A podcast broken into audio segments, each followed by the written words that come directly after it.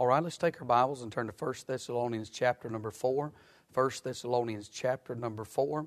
Once you've found your place in the Word of God, we'll read this passage of Scripture and have prayer and then bring the message God has laid upon our heart. 1 Thessalonians chapter number 4 and verse number 1. The Bible says, Furthermore, then we beseech you, brethren, and exhort you by the Lord Jesus, that as ye have received of us how ye ought to walk and to please God, so ye would abound more and more. For ye know what commandments we gave you by the Lord Jesus. For this is the will of God, even your sanctification, that ye should abstain from fornication that every one of you should know how to possess his vessel in sanctification and honor, not in the lust of concupiscence, even as the Gentiles which know not God, that no man go beyond and defraud his brother in any matter, because that the Lord is the avenger of all such, as we also have forewarned you and testified. For God hath not called us unto uncleanliness, but unto holiness. He therefore that despiseth, despiseth not man, but God, who hath also given unto us his Holy Spirit. But as touching brotherly love, ye need not that I write unto you, for yourselves are taught of God to love one another. And indeed ye do it toward all brethren which are in all Macedonia. But we beseech you, brethren, that ye increase more and more, and that ye study to be quiet, and do your own business, and work with your own hands, as we commanded you, that ye may walk honestly toward them that are without, that and that ye may have lack of nothing. Our Heavenly Father, I ask you now to bless the reading of thy word. I pray that the Holy Spirit would have his will and his way. In Jesus' name we do pray. Amen. Amen. I want to preach a few minutes on this subject on how to please your Heavenly Father. How to please your Heavenly Father.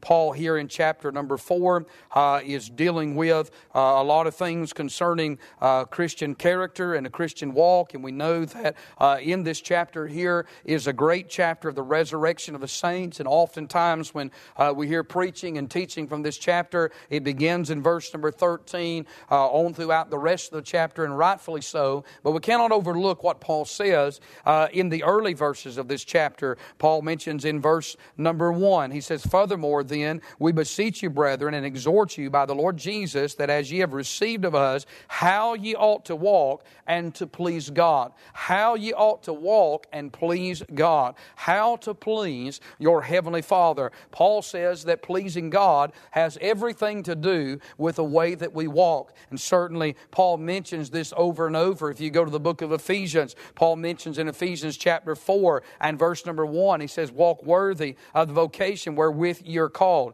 In chapter 4 and verse 17 of Ephesians, he said, Walk not as other Gentiles walk. In chapter 5 and verse number 2, Paul admonishes them to walk in love. And then in chapter 5 and verse number 8, he said, Walk as children of the light. In 2 Corinthians 5 and verse number 7, Paul says, For we walk by faith and not by sight. Paul mentions all throughout his epistles the, about the walk of the believer. And so we know there is the wealth or the warfare of the believer, but what about the walk of the believer? And Paul says if you're going to please God, it has everything to do with your walk. Well, in these uh, 12 verses that we have read here, Paul is going to give in these 12 verses three, uh, three descriptions of the Christian walk. Three things that uh, you and I are to take in here concerning how we are to walk as believers. I want to give you these three things here concerning that. Number one, in the first eight verses, Paul encourages uh, these believers here at, Thess- at Thessalonica to walk in holiness. Notice what he says in verse number one. He says, Furthermore, then we beseech you, brethren, and exhort you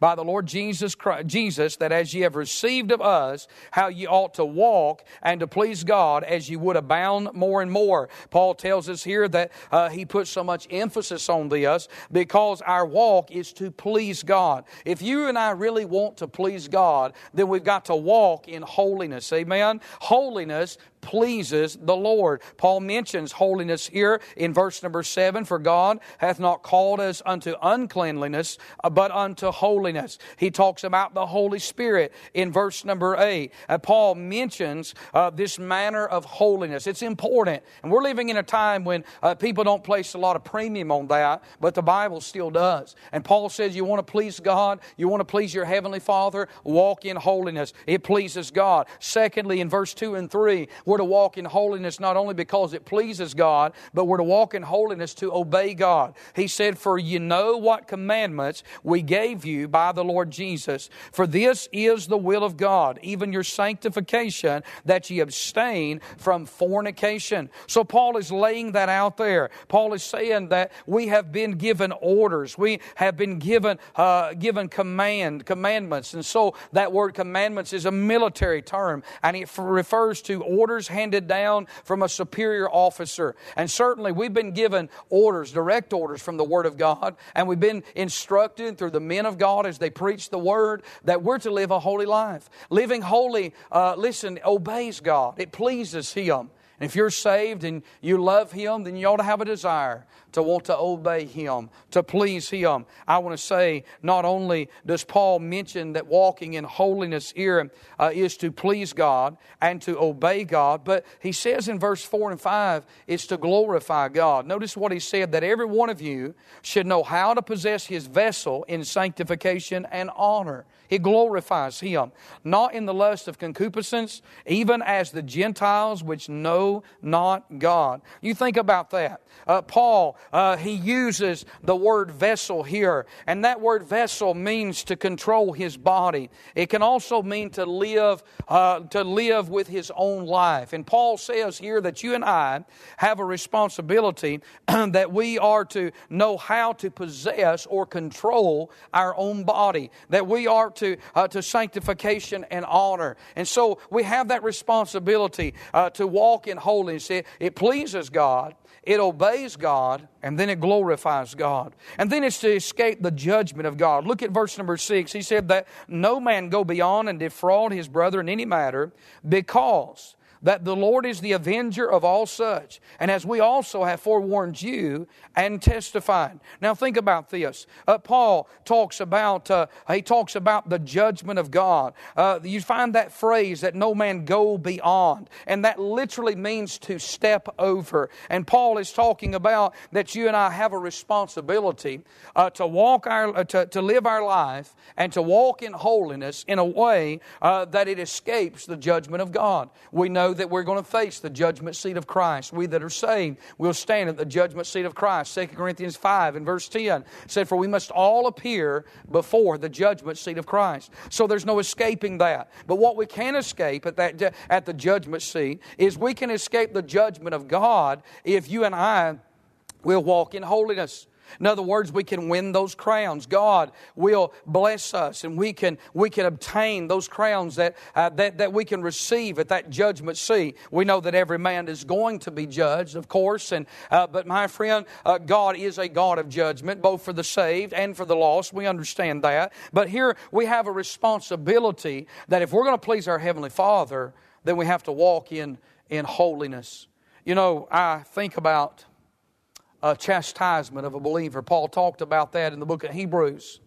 And uh, that's one of the evidences of salvation is that we will experience chastisement if we go astray, if we disobey God, that God will chasten, for he scourgeth every son, the Bible said, whom he loveth. And so God chastens his children. That, that's very simple for us to understand. But walking in holiness escapes that judgment. It escapes that chastisement. And you and I ought to be careful how that we live our life because that the Lord is the avenger of all such, the Bible says. And so he tells us to walk in holiness. Secondly, I want you to notice that Paul tells us to walk in harmony. Look at verse number 9 here. He said in verse number 9, But as touching brotherly love, ye need not that I write unto you, for yourselves are taught of God to love one another. Verse 10 And indeed, you do it toward all brethren which are in all Macedonia, but we beseech you, brethren, that ye increase more and more. So Paul tells us to walk in holiness, but now Paul tells us to walk in harmony. We're to walk in harmony uh, one with another. We're in brotherly love. We're to walk in, in harmony with the church. You know, it is amazing that in church you always have that one or two individual that wants to be stubborn, always wants to go against whatever the pastor's doing, whatever the church is doing. They just don't want to get in line. They just don't want to walk in harmony. Some have never been saved. That's why uh, they're, they're walking disorderly because they've never been born again. Some have allowed pride and other things to, to overtake them. But, but a true believer that loves God and, and really is trying to serve Him. Now, now believers can, of course, walk in uh, disorderly, as we mentioned, but a believer that wants to please God and wants to serve God, uh, listen, they can walk in harmony. And, and, it's, and it's automatic. He said in verse number 9, but as touching brotherly love, you need no need that I write unto you. I mean, as far as loving the brethren, if you're saved, that just, that just comes automatically. The Bible says in the book of First John, we know that we have passed from death unto life because we love the brethren. Say people love the church. They, they, they want to be around the church. They want to get along with the church. They, they, they want to be associated with the church. They love the fellowship of, of, of other uh, believers. Why? Because it's just automatic in our life. And, and walking in harmony should be automatic. Walking in harmony should mean all brethren. Notice he said in verse number, in verse number 10, he said, and indeed you do it toward all the brethren. In other words, we can't pick and choose who we want to walk with in a church. We can't decide, well, I love so and so, but I, I don't love so and so. I want to be around so and so, but I don't want anything to do with this individual here. I think oftentimes uh, uh, we miss out on great relationships within a church because if we're not careful, we'll, we'll just be drawn to that one or two people in the church. We'll isolate ourselves with them and say, well, this is all I need. But real Christian fellowship, you know what it does? It puts everybody on the same level. It doesn't elevate one amongst the other. It takes care of cliques and, and and all those other things. But real Christian fellowship uh, causes us to treat everyone as a brother beloved. It causes us to love all the brethren. I think that's a sign of real Christian maturity is when you can look beyond people's faults and love them in spite of their faults and failures. We all have them. You saw, but preachers, some people have a lot of faults. So do I. So do you. I like the old song, He looked beyond my fault and saw my need. And I'm thankful that Christ looked beyond our fault and saw our need. I, I want to encourage you to, to walk in harmony, uh, walk in holiness. Paul is saying that to this church here is that it should be automatic. It should be all brethren. We should learn to love the weaker as well as to love the strong. In fact, I would go as far as to say this that that individual that most people don't want to fellowship with, that church member that maybe people shy away from, maybe they're not the, a very popular church member, that's the person that needs your love more than anybody. They need that extended hand. They, they need that word of encouragement. And you can find something good to say about them. And I'll tell you, the way our flesh is geared, if you and I are not careful, uh, it could be a shock to our own system to find out that we're not as wonderful as what we think we are. But people love us in spite of us. They don't love us because of us. It's not that we're so wonderful that people want to have fellowship with us. They want to be around us. No, they're Christians and they love us too. And so we should extend that to others. And it, and it should be for all brethren. And then Paul says in verse number 10 that it ought to be advancing. And notice what he said in the latter part of verse number 10. He said, And we beseech you, brethren, that ye increase more and more. You know, the love in a church ought to be increasing. The harmony in a church should get stronger, not weaker. In fact, if you see the harmony in a church getting weaker, then I would encourage you to do everything you can to advance that love. Do everything you can to bring people together. Be a unifier in the church. Don't be a divider in the church. Walk in love. Walk in harmony as the Bible is teaching us here. Uh, let it be automatic. Let it be with all brethren. Let it be advancing. Let it, let it go forward and increase more and more. Now, if our love, uh, if we're going to walk in harmony and our love for believers is going to advance, you know what that means?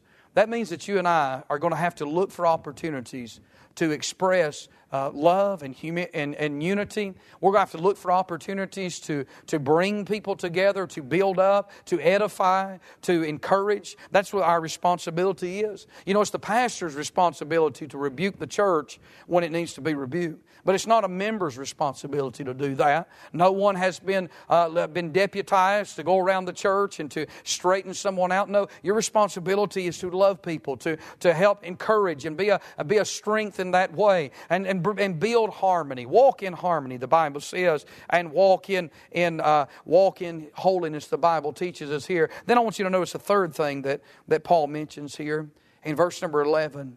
He talks about walking in honesty. He says in verse number 11, and that you study to be quiet, and to do your own business, and to work with your own hands as we commanded you. that you may walk honestly toward them that are without, and that you may have lack of nothing. You see, one of the problems that was going on in this epistle here and Paul is encouraging and strengthening the, this, this area. One of the problems that was taking place is, is that, that some of these believers had been taught because Jesus is coming that they didn't need to work. They didn't need to, uh, they just needed to get ready for the Lord to, coming, to come back. But Paul said, and that you study to be quiet, do your own business, work with your own hands as we commanded you. The word honestly in verse 12 means decently. Uh, it has to do with our testimony, our witness.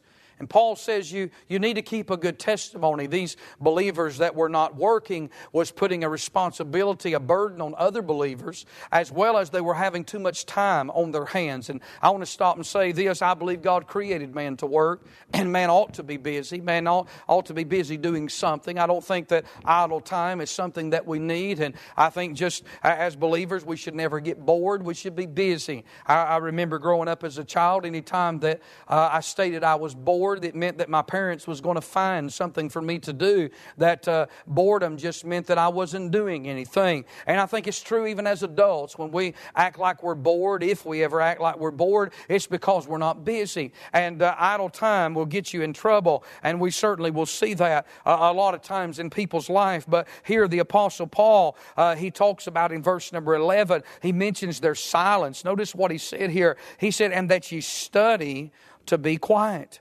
He talks about uh, them studying to be quiet. You know, the Bible said, let every man be swift to hear, slow to speak, and slow to wrath. You know, a lot of people are swift to speak and they're slow to hear. And that's not what the Bible says. Let every man be slow to hear, uh, or, or swift to hear, and slow to speak. You know, we ought to, to uh, learn to calm our tongue, to tame. I know the Bible says that we cannot tame our tongue, but in reality, what we ought to do is give our tongue to God and say, Lord, help us not to say anything. Study. The word study means to, it means to look into, it means to learn. And my friend, you and I have a responsibility to learn how to just be quiet. The Bible said that, a man, that even a fool is counted wise when he holdeth his peace. And so you and I have a responsibility to tame uh, our thought process, to, uh, to ask the Lord to help us with our tongue, to just study to be quiet. And I, I think in the days that we're living in, that's a real problem because of social media. People are, are quick to put on there their opinions, their, their ideas, their two cents, and what they think about things. And, and I think it's got us in a world of trouble today uh, because people are so vocal. They don't know how to be quiet. They don't know how to uh, just, uh, you know, they're going to have to give an account to God. We all are. The Bible said, in every idle word that man shall speak, he shall give an account thereof in the day of judgment. Just because something is true, it doesn't mean it needs to be told. And so here Paul is encouraging uh, this church. He is encouraging them. He talks about their silence. If they're going to walk in honesty, they're going to have to learn how to keep their peace. And then he talks about their single mindedness. He said in verse number 11 to do your own business. You know, every man has a responsibility in life, every man has his own business.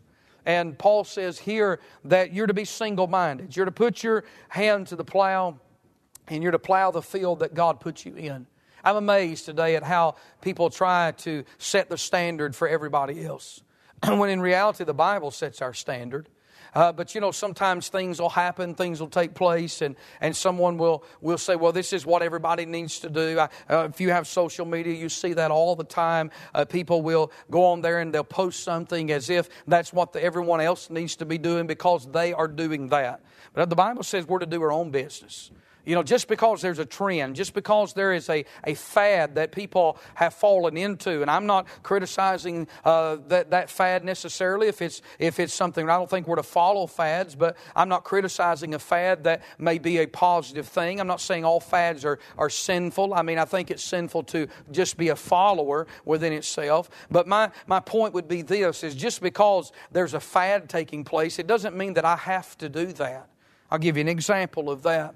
Uh, you know, if, uh, if everybody is getting uh, the newest and, and latest uh, shutters on their, their house, it doesn't mean that I need to take my shutters off and, and go out and buy these new shutters and take down the perfectly good ones that I have because that's what everybody is doing. I just need to do my own business. You know, just because so and so is wearing this outfit now and dressing this way doesn't mean everybody in the church has to dress that way. Just because so and so gets a new haircut or a new hairstyle doesn't mean everybody needs to go do that. Just do your own business. Now, I'm not criticizing people that do, but I listen, it would wear me out to follow all the trends and the fashions and, and all the, the different things. The world is constantly setting a new standard. And if we're not careful in our churches, we can become that same way. It puts a competitive spirit within a church. And the Bible tells us we're to have a single, we're to be single minded. We're to just uh, do what we're supposed to be doing and let the other man serve the way that God has called him to serve.